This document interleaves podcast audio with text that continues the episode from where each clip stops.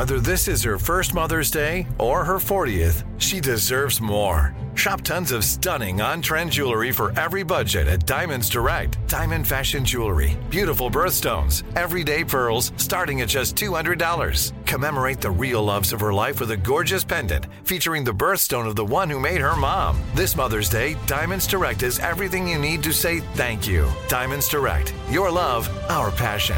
Online at diamondsdirect.com. The Kakadu plum is an Australian native superfood containing 100 times more vitamin C than oranges. So why have you never heard of it? PR. No one's drinking a Kakadu smoothie? I'm JB Smoove, and that was a full episode of my new podcast, Straightforward, inspired by guaranteed straightforward pricing from AT&T Fiber. Get what you want without the complicated. AT&T Fiber, live like a gigillionaire. Available wherever you get your podcast. Limited availability in select areas. Visit AT&T.com slash hypergig for details. Episode 9 Overcoming Your Financial Upbringing with Joel Larsgaard. Welcome to the Frugal Friends podcast, where you'll learn to save money, embrace simplicity, and live a richer life. Here are your hosts, Jen and Jill. Hey, y'all, what's up? I'm Jen, And I'm Jill. and we are your frugal friends. We're here to help you save money, spend better, and live a more productive, frugal life. And we're trying something that we have never tried on the podcast today. Ooh, new things, new things. New things, because that's what frugality is all about. We have a guest on. And what? Yeah, and we're super excited about him um, because he loves to save money as much as we do, and I mean, we didn't really think that was possible. It's out there. it's out there, and he might even love saving money a little more than us. Whoa, whoa, whoa, whoa, whoa. So, but first, we got to we got to thank our sponsors, as always. All of our sponsors. all of our sponsors. Today's episode is brought to you by Aldi Produce. Do mm. you need motivation to eat more veggies? Aldi Produce, because when you buy it, you only have 24 hours to eat it. So you need to cook it tonight. Aldi Produce. I love that sponsor. I'm so glad we got sponsored by Aldi Produce. so Um, grateful, blessed. Also blessed to be sponsored by Podcast Crafter. You can find them at podcastcrafter.com. They are as legit as Aldi Produce. Uh, and they can help you with all your podcasting needs, whether you need to know correct microphone placement up against your mouth, or you need some editing and mixing, or maybe even some special individualized music. Uh, if you are wanting to start a podcast and you're not sure where to start, or you're in the middle and you're realizing you need help, head on over to podcastcrafter.com. They are the ones who do our podcast and they make us sound so smooth, so sweet. so velvet.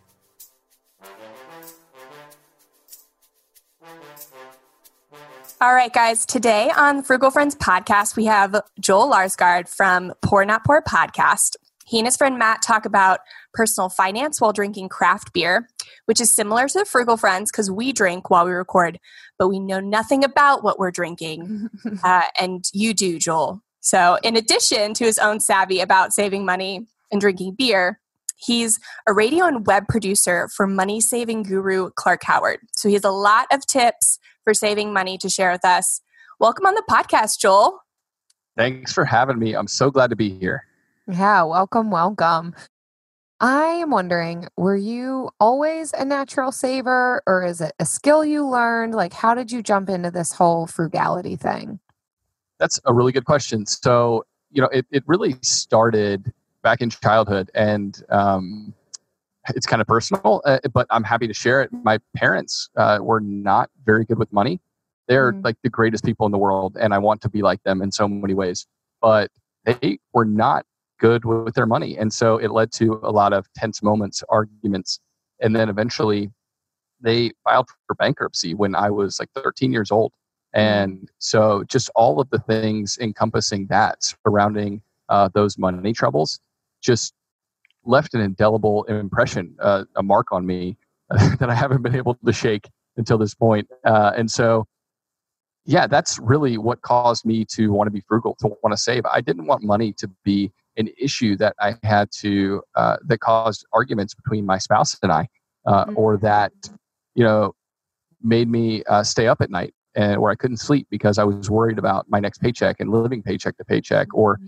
you know living beyond my means. And so, essentially, it was yeah, grow, growing up and and seeing that and seeing you know what uh, not having a healthy relationship to money and not budgeting and planning and thinking through your spending, uh, seeing what that can wow. actually do to a relationship. And so that was kind of always mm-hmm. my goal is was to avoid that. And um, fortunately, up until this point, I've been able to avoid most of those pitfalls because I learned really young. You know, some people learn through their own mistakes. A lot of debt, racking that up in college, school loans, or credit card debt. You know, just mm-hmm. after they graduate, I um, don't know if it's more fortunate or less fortunate, but I learned from you know the mistakes mm-hmm. of, of my parents growing up.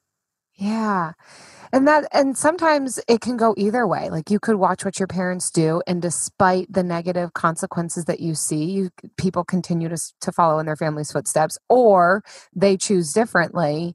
So yeah it's i mean that's that's amazing that you saw that and then you were able to take the good lesson out of it like the Berenstain mm-hmm. Bears have you ever read those books? Like oh, most definitely. not to do? Like, sometimes that works sometimes like teaching it that way works but i I have no clue. I read all the Berenstain Bears books, but I don't remember any of the lessons I learned from them. So I'm glad that you took something away, Jill. I just remember it was always like the what not to do. That's how they approach the lesson. that seems yeah. positive. Um, yeah. Joel, were so the mistakes that your parents made were they like big mistakes, or were they just like little ones that like de- like developed over time that like led to this bankruptcy? So it was definitely a little bit of both. There was, you know, the purchase of a new car that they couldn't afford, and I still remember essentially waiting for the car to be repossessed. And so we knew that it was coming, and we just didn't know when. And as a kid, that's like, is it going to be there in the morning? Is it not? I don't know. Yeah. So that was definitely scary, but it was also a lot of just kind of a shopping habit as well. Um, and I think my parents were, in, in some ways, they, you know, we didn't really go out to eat. Like they knew, okay, well, we can't do that. Uh, but then it was a lot of other little things. Uh, and so it, it, was kind of both. It was my dad telling me uh, a few years back, like when he first, when he got his first real middle management job, you know, someone, one, there was a round of layoffs and, you know, he got laid off. And so that, uh, obviously, that was really, really tough.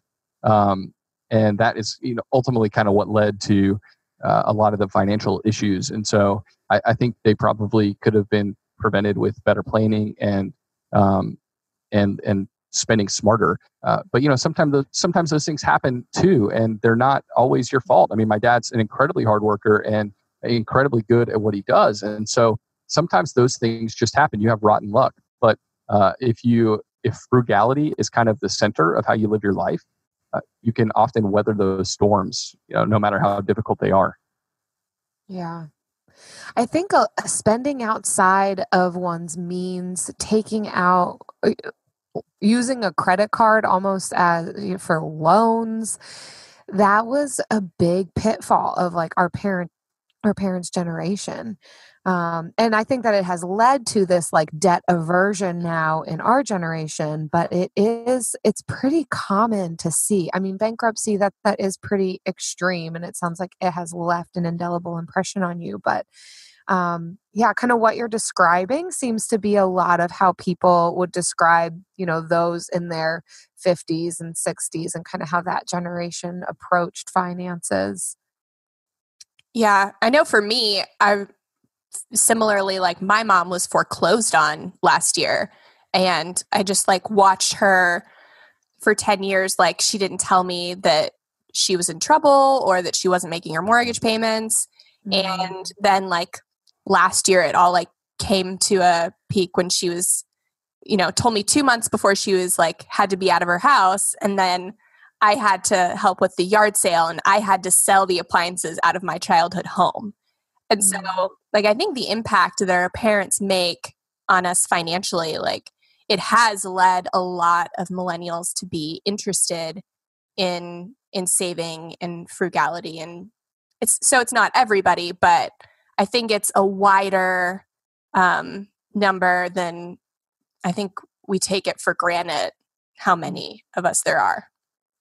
Yeah, and I think it goes to show too that uh, money is such a hard topic to talk about, even with the people that you're closest to. You know, and it's there's so much shame involved, so much of the time, um, and it's it's so sad. I, I want to see uh, us be able to talk about you know the things that are the most important with the ones that we love, with people that are close to us, with friends and with family, and for it not to be uh, a badge of shame, but like, hey, I, I need help, and for people not to um, not to judge, but to you know offer. And that's that's kind of what Matt and I want to do in the podcast. That's what I care about is for people to maybe see things a little differently, maybe understand a concept that they didn't know well before, but be able to change something and take control of their own life. Because ultimately, uh, that's that's what's important is knowing that you do have a, a, a huge measure of control. You don't have ultimate control, right? But you have a huge measure of control over what your finances look like. And uh, I think a lot of people don't feel like that. They feel like you know life kind of hits them in the face, and they just kind of have to keep moving, keep shaking, try you know try to make something happen. But but ultimately, you know, if you sit down and think about it and work things out, you have a large measure of control, and you can start to take steps, you know, over months and years that ultimately create a certain amount of you know financial stability and then hopefully financial independence in your life. That's that you can do that. It, it's Mhm. it's hard. It's not easy, but but you can do that as as you both know. It, it, that difference between you know getting foreclosed on uh, or uh, or or filing for bankruptcy and becoming financially stable. You know that there's some decisions in there that you have a lot of control over, and um, and so yeah, I want to encourage people that really take that control. You know, learn from people like frugal friends and uh, and listen to um, you know listen to these topics and know that you have this measure uh, of control that you can take and make a difference in your own life. Yeah, and I think it's a good message, Joel, that I even heard on your podcast. I listened to the one where you guys both have your wives on, which is awesome, by the way. But you're talking about talking about finances and and just kind of tearing down the stigma that exists around talking about finances. And I, I understand some people are not okay with sharing how much they make and that's fine but there is such this taboo around um, you know how how one spends their money how one saves what what people are doing with their finances. And yet it's leading to these i mean we see it in our parents generation where it is very hush hush but also there's all these other things that that are happening that like nobody's knowing about. You you know parents are going into foreclosure and you don't know about it until it's happening um, so I think that that message too is very important, and I think something to continue to talk about and and to break down those stigmas. That yes, this is how we get better at this. This is how we learn. This is how we grow as a community. Is to be able to talk to one another about these things. Um, and I think your wife had even shared that yeah, like you, you learn about cooking and and what what to do with different recipes and all kinds of things can be learned when you open yourself up to that kind of community. So I think it's a it's a great plug there. Yeah, it's and it's it's important to like have these conversations with like not just your spouse, but like and not just your friends, but like with also your parents for sure because like mm-hmm. it's definitely getting more important like the older we get to to open these conversations with your parents like not fully knowing their finances but at least knowing like where they're going because like for some of us like i'm an only child and like i don't have any siblings to rely on if my mom needs financial support like so it's i mean it's just good for your own personal financial planning to know where your parents are financially too Mm, that's a good point, Jen. Yeah, I agree. I mean, I think it's you know those are tough conversations to have, and and you always have to approach conversations like that with the people you love the most with a, a measure of humility and providing them dignity in the Mhm. conversation. and just being really careful with how you approach it because you know even all these years later and doing what i do and having been in the space the money and media space that i've been in for you know more than a decade those are still hard conversations to have uh, yeah. you, you, don't become an expert and especially at dealing with uh, those topics with the people that you love and so yeah i think it is important to continue to try to broach mm. those topics but just man, remember to approach it because yeah. in, in a way that's loving and caring because those are the people, that, you know, often that you love and care for the most. So mm-hmm. uh, you don't want to ostracize somebody that you love o- over talking about money. Sure. How did and uh, this isn't in our outline, so if you're not prepared to answer that, this that's fine. But have you talked with your parents about this, and how open are you with them being able to talk about that life experience on your own podcast, on this podcast? How does that go for you? Yeah, that's a good question. Um, we we have we talk about money some here and there, and more than anything, what they're getting really close to you know retirement age, and we talk about less less like nuts and bolts. How much money do you have saved for retirement? But like, hey, where where are you at? How much longer do you want to work, and do you have a plan for mm-hmm. getting there? Um, and so, yeah, we're open about those things, but uh, I think it, it takes kind of me continually, slowly uh, asking questions here and there so as not to overwhelm them with this dinner table conversation that lasts two hours because I just mm-hmm. don't think they're up for that. Um, yeah. Yeah. so it's it's a lot of little questions here and there, really. Yeah. I always think it's an interesting thing because while it's your parents' story, it's also your story. And yet, you know, parents might feel different ways about then their children going out and talking about that story because it's then revealing their their story. I'm saying story a lot. Mm-hmm.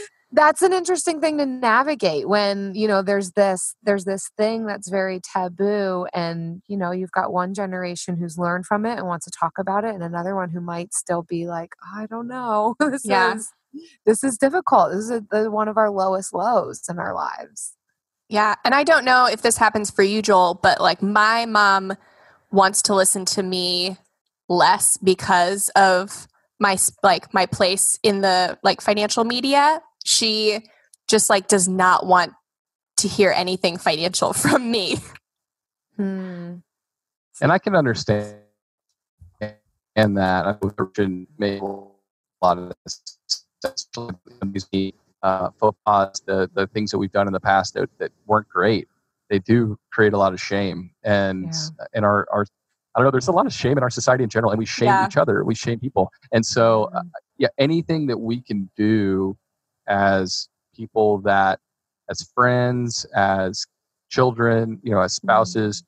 to kind of remove the shame from that and mm-hmm. it, it is so helpful uh, and helps mm-hmm. kind of open up those paths of discussion that are going to be hard no matter what uh, mm-hmm. but you have to be able to remove the shame and mm-hmm. and and let people know that i love you no matter what um, but but this is something that as people that love each other and this is an important topic like i want us to be able to talk about it and it's going to take years in some cases mm-hmm. to really make it, it, get any meaningful ground, like to get anywhere with them. Um, and then yeah. there's some people too. You just have to realize some people don't want to hear it, and it's going to take it's going to take a lot of time, or it's maybe it's never going to happen. And you have to be willing to you know not push the issue too because you love somebody. So it, those yeah those are that's I'm definitely yeah. not an expert. I'm not a relationship expert. I'm not uh, an expert when it comes to uh, how to open up these conversations. But I mean, I know that uh, in in my experience, it's taking time and little bits here and there, and mm. intentionality and care. So yeah, good word. Appreciate that. Yeah, that's great. Awesome. And so I know that this got deep. I know, right? uh, you didn't know we could we could go this deep in the Frugal Friends podcast. Sometimes we have good word on here. Uh, but AI might be the most important new computer technology ever. It's storming every industry, and literally billions of dollars are being invested. So buckle up. The problem is that AI needs a lot of speed and processing power. So, how do you compete without costs spiraling out of control? It's time to upgrade to the next generation of the cloud Oracle Cloud Infrastructure, or OCI. OCI is a single platform for your infrastructure, database, application development, and AI needs.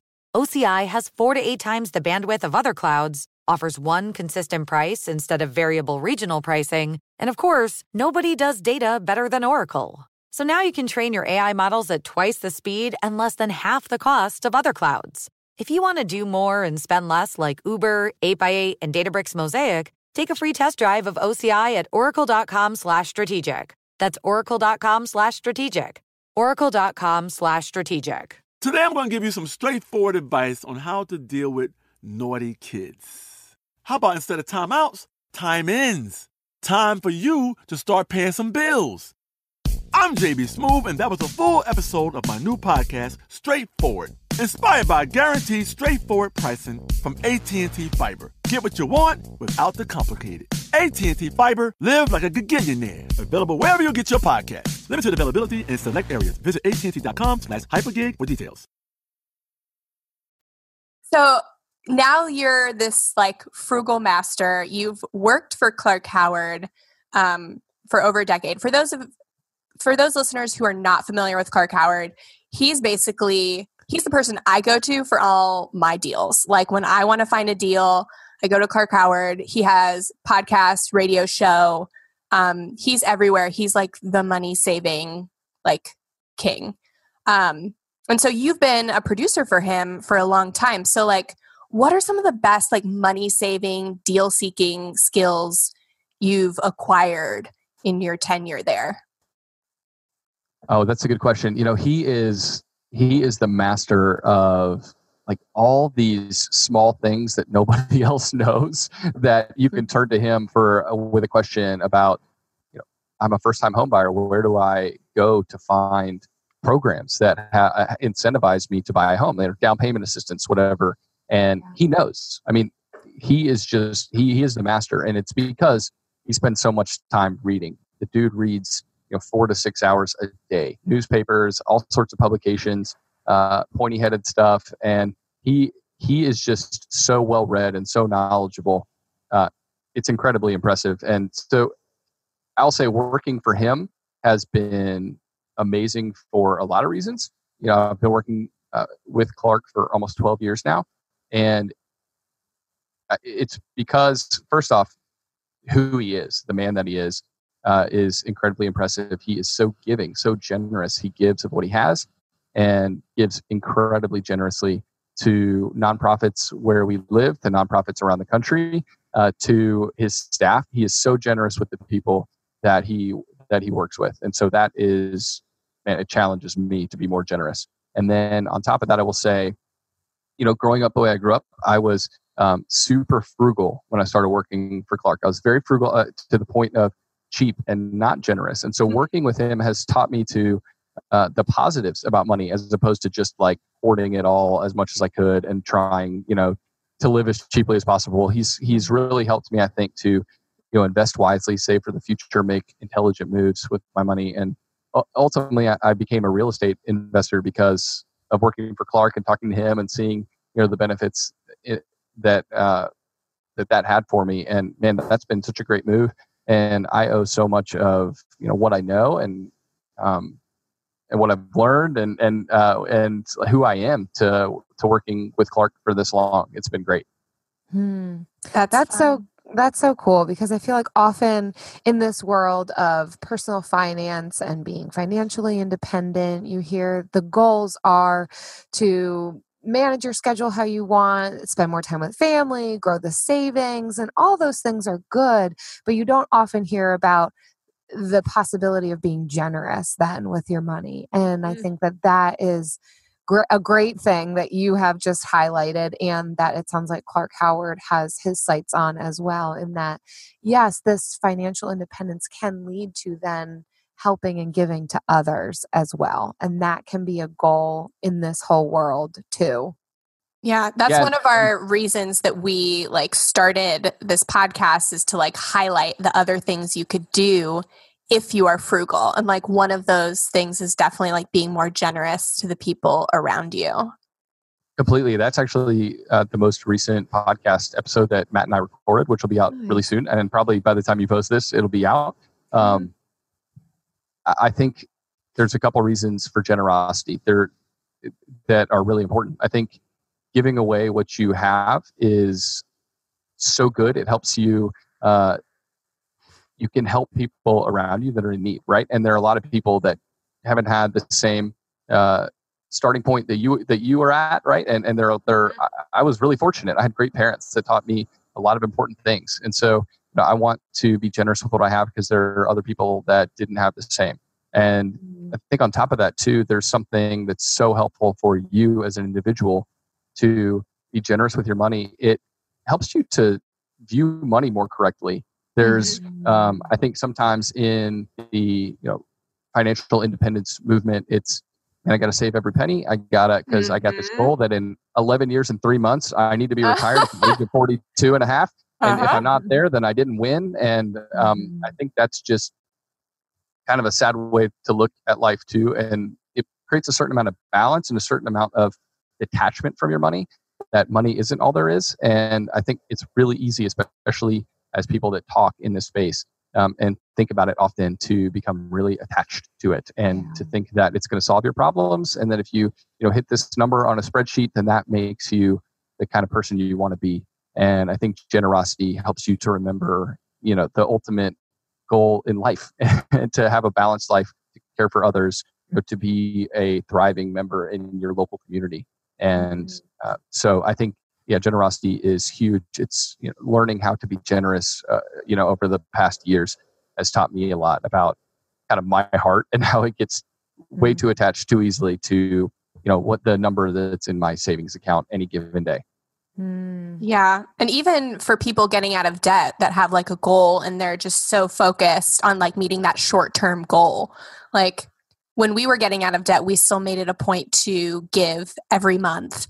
And those were some of the most like joyous times. Like we were able to give to like $500 to our friend who was going on a missions trip and like made her cry. And it was such like a heartwarming moment. And it like didn't push us back at all from like our debt free date. It it was so small in the scheme of things, but it's a moment that I'll never forget. And like that's what's most important. Um so yeah, it's it's definitely uh something that I love about like spending less in other places so you can spend more in the places that like really matter. Yeah. Yeah, that's great. Totally. So, Joel, for our listeners who may have a rental or income property, what are some common places people throw away money and what could they be doing to maybe be more frugal while also not being cheap? Yeah, I think uh, one thing is assuming that you need a management company to run your rental homes. And so I think it's really important for me, it's been really important to have rental homes that are really close to where I live. Uh, and I think it's uh, it's easy to decide I'm going to hire a, uh, you know an agency to help me manage this this home. Um, but if it's close by to where you live, that's something that's easily doable. And for me personally, I go over and I mow the lawn at my rental house, and it does a couple things. It saves me, you know, fifty bucks every time having someone having to have someone come over and mow the lawn, and then on top of that, it puts me over there at the rental. Hey, what's going on? What does it look like? Is it in good condition? And uh, it also the, the third thing, I bought a house recently in September, my third rental property from an investor, and he was charging an incredibly uh, low rent for the neighborhood for that house. Um, and so I got a great deal on it because he didn't think it was worth as much as it was. But I was able to, you know, pretty quickly raise the rents, improve the home.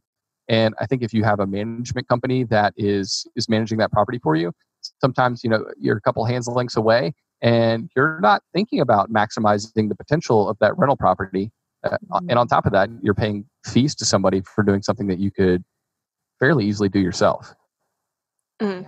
That's good to know because a lot of people I know get stuck with rental properties if they buy and then they have to move. They become like reluctant landlords. Um, and then, so it's just like good to have that information in the back of your like Rolodex if you ever need that information. I don't know why I said Rolodex um, because I don't we know. all have them. We all right. I don't know where else. desks, so that's Where else would you keep information? Do people still have Rolodexes? Is a question. Clearly, I have one. Sure. well, I think you know you are in a different situation as a reluctant landlord who has, especially if you've moved to another state or something like that. You know, I purposely keep mine close to me in a small geographic area so that I can drive over quickly. You know, I like to watch YouTube videos to figure out how I can fix something cheaply, at least give it a shot myself before you know calling a professional and paying a lot of money. But if you are a reluctant landlord in another state and that rental property has essentially been forced on you because you were underwater or something like that, uh, you know, I think you are in a little bit of a different position. And you, if you're not close by, you might want to consider, and you might want to consider having a, you know, rental a, a management company uh, essentially manage the house for you because uh, they will have contacts for local plumbers and uh, handymen that can fix things at your house. And you might not uh, you know it, it, might help if you have you know a relative that's willing to look after the house or willing or knows um, you know contractors in the area. But if you don't have somebody like that and you got to get out and you have to keep it as a rental i mean you kind of have to do what you have to do. I just don't think it's ideal. I think ideally it is nice to self-manage to avoid those fees and to uh, take some ownership in that rental property because it's not as hard as you think it is. Um, mm-hmm. there's definitely time involved. I, I, think the term passive income is a little misleading for people that are interested in investing in real estate. It is not this pure passive income where you don't have to do anything, um, but it is incredibly worthwhile, I think, in the long haul. Mm-hmm. And uh, it's been great for our family. It's been. Really, really meaningful uh, to do it. It's been good work it's been fun too. I've enjoyed it, even though it's not always fun every day. Right.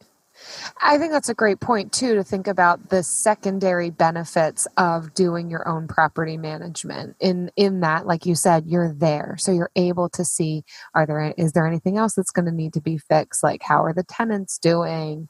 Um, you know, you might jump into conversation with tenants that you weren't anticipating that could give you information that is helpful or whatever. I think that that is worth considering and placing some value on in doing your own property management.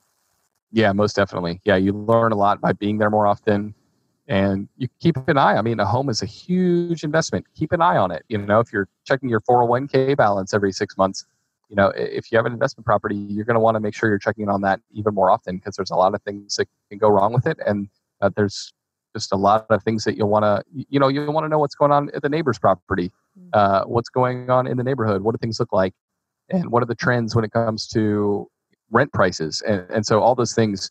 You, you're a little more knowledgeable if you're over there at least once a month and, and you're just involved in the state of the property. Cool. All right. Um, so, as fascinating as real estate is, I know that you also love finding deals on mid century furniture. Um, can you please show me your ways? Because I love mid century furniture mm-hmm. and it is so friggin' expensive and I can never get what I want. And I want to know your secrets. Oh, man. Uh, so, first off, Craigslist is an amazing place and you need to search like a hundred different terms in order oh, to find, yes. uh, you know, you have to know people, people that uh, made it. You also have to search for things that don't involve anything to do with mid-century because there are a lot of people that don't know what they have and so they're not even going to write mid-century um, so you just kind of have to search for terms like vintage um, there's a billion different terms you can look at and i could put you in touch with my friend josh who runs a mid-century flipping business in florida not that you would buy from him because he's very expensive but he often tells me these stories of finding amazing deals something for $150 that he can sell for $4,000 uh, on his mid-century at his mid-century business. So, oh my gosh, it, wow. it's amazing the kind of deals that you can find out there on some crazy, cool vintage items. Um, but they're hard to come by. Like we have an amazing couch set that, man, the lady took just terrible pictures, and so no one wanted to go look at these couches because the pictures were terrible. And we got there, and I could tell it was just awful lighting, terrible angles, but uh, but the couches in person. And I didn't know if they would, if they'd be great or not, but I decided to go take a look. Man, they're perfect. We absolutely love our couches. And so, yeah, you got to look for things like that too. Um, like I found a chair that I absolutely love, and a guy just didn't know what he had. Um, and it had some rips and scuffs and needed to be refinished. So you got to be able, be willing and able to condition, as you know, you're going to pay for that. Yeah. And so the bad pictures thing, we use that tip when we bought our RV that we're like flipping. And it was it got us such a great deal. Yeah, the bad pictures, they misspelled like a really key word. And so we were able to get this really low price on it. Um, but I didn't think about it for furniture. That's such a good tip. And I know, Jill, you refinish furniture and your pieces are beautiful. And I like always wonder how you get those deals too. But you have an you also have an eye for it.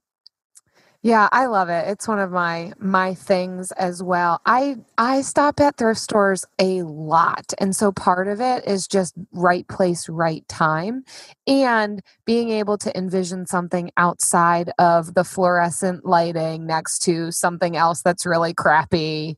yeah, you do like to some degree you do have to have like an eye and a vision for something and not waste money just because you think that you have an eye for something. Take a Oh, friend yeah. along if you tend to tend to make bad decisions at I- thrift stores. I feel like you're talking about Travis. Are you talking about him? No, no, I'm not. I just Uh-huh. there's plenty of people. Uh-huh. Don't Uh, worry. Well, it's it's it's a similar thing when you're house hunting, right? There's oh, I don't like the paint color, or I can't believe they Mm-hmm. Have wallpaper or, or something like that. And those are the easiest possible things to change in the home, and so you have to be willing to look past those things. And Jen, you're in Florida. Holy crap, that's like mid-century heaven. So uh, don't I know it? But everybody else knows it too, Joel. And so that's why everything is like already f- like bought and flipped, and it's like four thousand dollars. We did get this really cute dresser that I'm actually looking at right now in my office.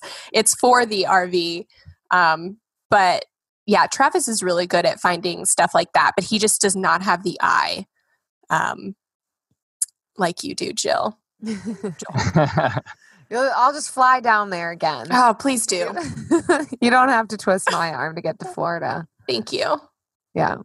Last Nice. question. Let's do Yeah. it, Jill. So, Joel, I heard that you bike to work, and that's like one of your frugal things, plus, I'm sure other benefits. Can you talk about what that's like? because we already Oh, like we already preached like the gospel of it in our housing episode is like how the commute is like not as good as people think Yes, no, I am a huge fan of one living close to where you work. I think that's that's incredibly huge, and I'm willing to pay more for housing to live close to where I work. I think that lifestyle of commuting is terrible for your body, terrible for your mind. Um, man, I can't commute more than 30 minutes, or like my head starts to spin Oh, around and like almost pops off. It's the worst thing ever. And so, yeah, I started biking to work about a year ago. And I started on an electric bike. And I think for a lot of people, that is probably the easiest way to get started because you are getting some exercise and it, but it's a lot of fun too. It's, it kind of brings you back to your uh, childhood days of like just remembering being on your bike as a kid, flying through the neighborhood. And so, yeah, an electric bike's great. Mine is an electric cargo bike. And so I can put both of my daughters on the back as well. oh So my we gosh that's adorable So many fun memories. we have the best memories, and the girls just want to get on the bike and go different places. And so, um, yeah, we we're making a lot of memories on that bike, and it's kind of this great commute vehicle. The other great thing about uh, considering an electric bike uh, is that you'll be less sweaty when you get to work. And I know that's Yeah. one reason that a lot of people say, you know what, I'm not going to try it. I'm not willing to try Yeah. commuting.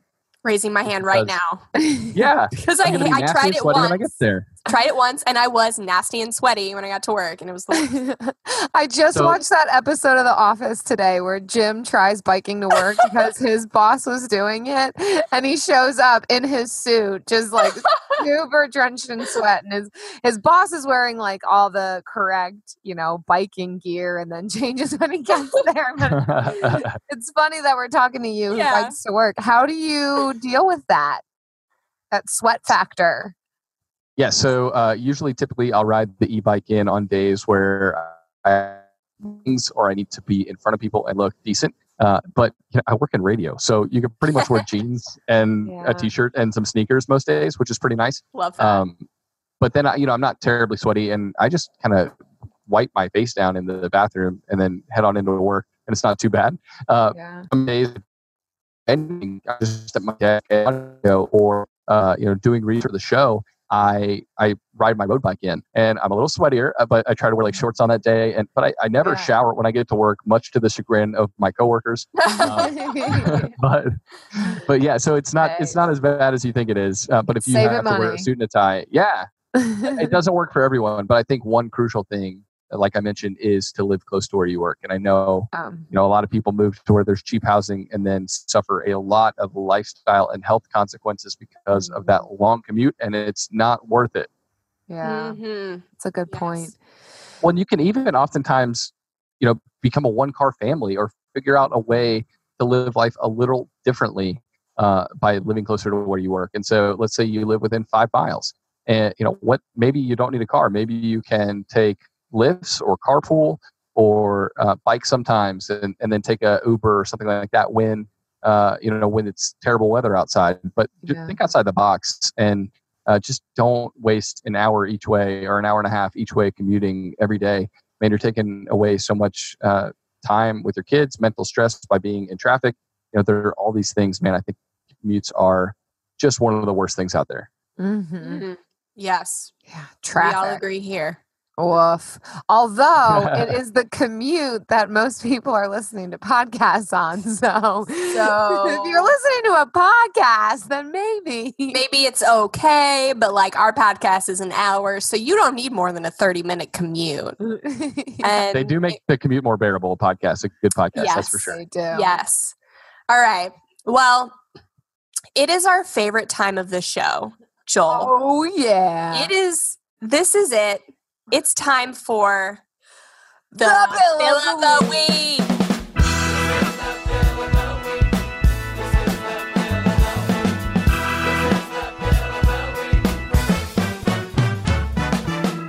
That's right. It's time for the best minute of your entire week. Maybe a baby was born and his name is William. Maybe you paid off your mortgage. Maybe your car died and you're happy to not have to pay that bill anymore. Duck bills, Buffalo bills, Bill Clinton. This is the bill of the week. Joel, we would like to invite you to tell us your favorite bill and why it's your favorite bill. Okay. My favorite bill is any paper bill or email bill that I get because it reminds me of what I'm paying for things. And I hate to be in the dark about what I'm paying every month. I do not set everything up for automatic bill pay like most millennials. I like to look that bill dead in the face and then decide whether or not it's worth it to me every month. So when I'm paying for internet, I recently decided I was paying way too much. I didn't like it anymore, but I realized that because I looked the bill in the face every month. Yeah. Uh, and so then I contacted my internet company through Twitter and I was like, listen, we're going to have to do something about this. And I negotiated a rate that was much lower and locked it in for 12 months. So I- I think seeing that bill face to face, uh, those are the best kind of bills. I love them because they help me save money. Did you Look- negotiate over Twitter? Yes. Oh my gosh. That's one of the best tips. Uh, yeah, you have to use Twitter. Sometimes the best customer service alleys for you know major internet and phone companies and big and big companies is wow. Twitter, man. Yeah, it's they for some reason they have like the most responsive customer service. So don't call the one eight hundred number.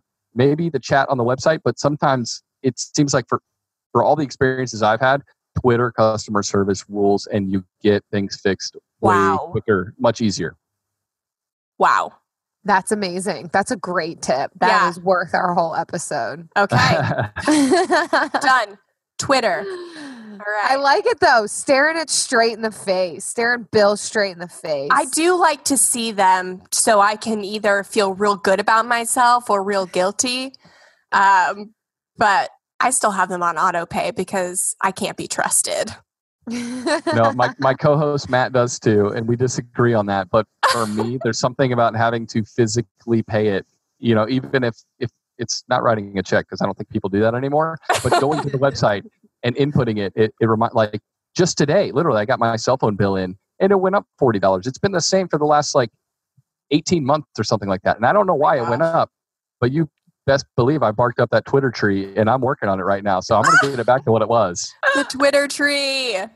wow. Yes. I gotta get a Twitter account. I know I have to I should use my Twitter account for more like complaints. Should complain on Twitter. I didn't know you could use it for that. yeah, a new new use. Sweet. That's Well, amazing. Today, I'm going to give you some straightforward advice on how to deal with naughty kids. How about instead of timeouts, time ins? Time for you to start paying some bills.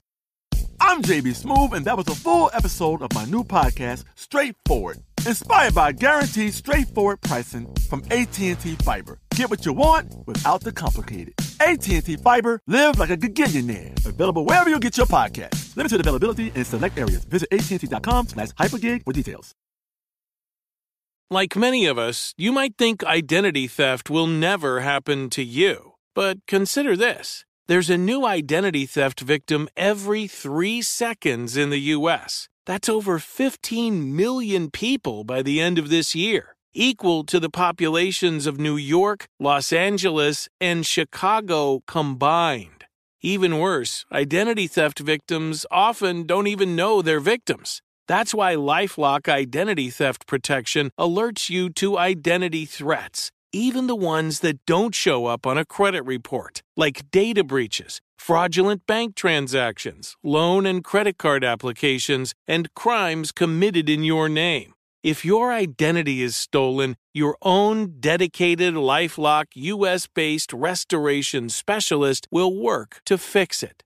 Lifelock protects you in ways that you simply can't on your own. Join now and save up to 25% your first year at lifelock.com slash iHeart. That's lifelock.com slash iHeart to save up to 25%. Identity theft protection starts here. Joel, thanks for being on the podcast. Uh, what's coming up on the Poor Not Poor podcast for you guys? Yeah, so yeah, Matt and I release an episode every Wednesday. We've got an episode coming up on generosity. We're going to kind of explain our philosophy a little more specifically about uh, investment properties coming up on an episode soon as well. Um, so yeah, we have just a lot of fun things in store. And if you like craft beer, you're probably going to like the podcast even more.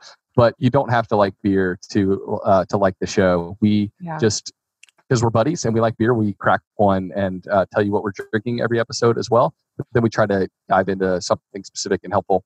Oh, another episode coming up: how to should you save for your kids' college? That's a question that so many people have, and Matt and I kind of go through all these different reasons of you know, why you should consider it, and then maybe why you shouldn't consider it as a high priority in your life. Hmm.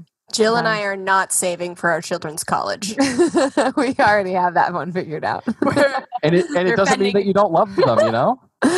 yeah. Well, Uh, first of all, I don't have kids, so Nor do that, I. That makes that easy. So I can totally ship you some if you want. Oh, it's, it's fine. It's cool. Cool. All right. Well, uh, thanks again, Joel, for being on the podcast. We love talking to you. And uh, yeah, we'll uh, hear more from you on the Poor Not Poor podcast. We'll see you later. All right, thanks, Jen. Thanks, Jill. Thanks for having me. yeah. Thanks so much.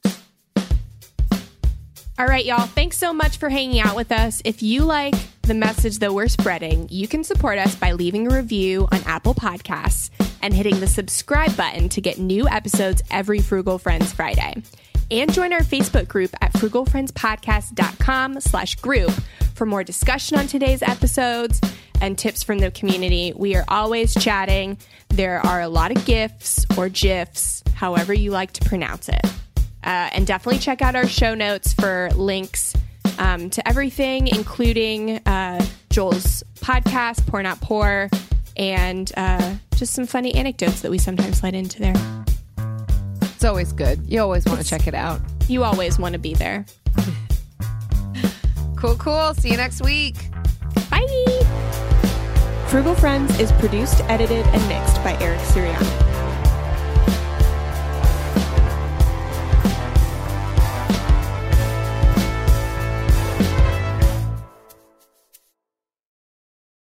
Trinity School of Natural Health can help you be part of the fast growing health and wellness industry. With an education that empowers communities, Trinity grads can change lives by applying natural health principles and techniques in holistic practices or stores selling nourishing health products. Offering 19 online programs that fit your busy schedule, you'll get training to help turn your passion into a career. Enroll today at trinityschool.org. That's trinityschool.org. Right here, right now. Find your beautiful new floor at Rite Rug Flooring. Choose from thousands of in stock styles, ready for next day installation, and all backed by the right price guarantee. Visit riterug.com. That's R I T E R U G.com today to schedule a free in home estimate or to find a location near you. 24 month financing is available with approved credit. For 90 years, we've been right here, right now. Rite Rug Flooring.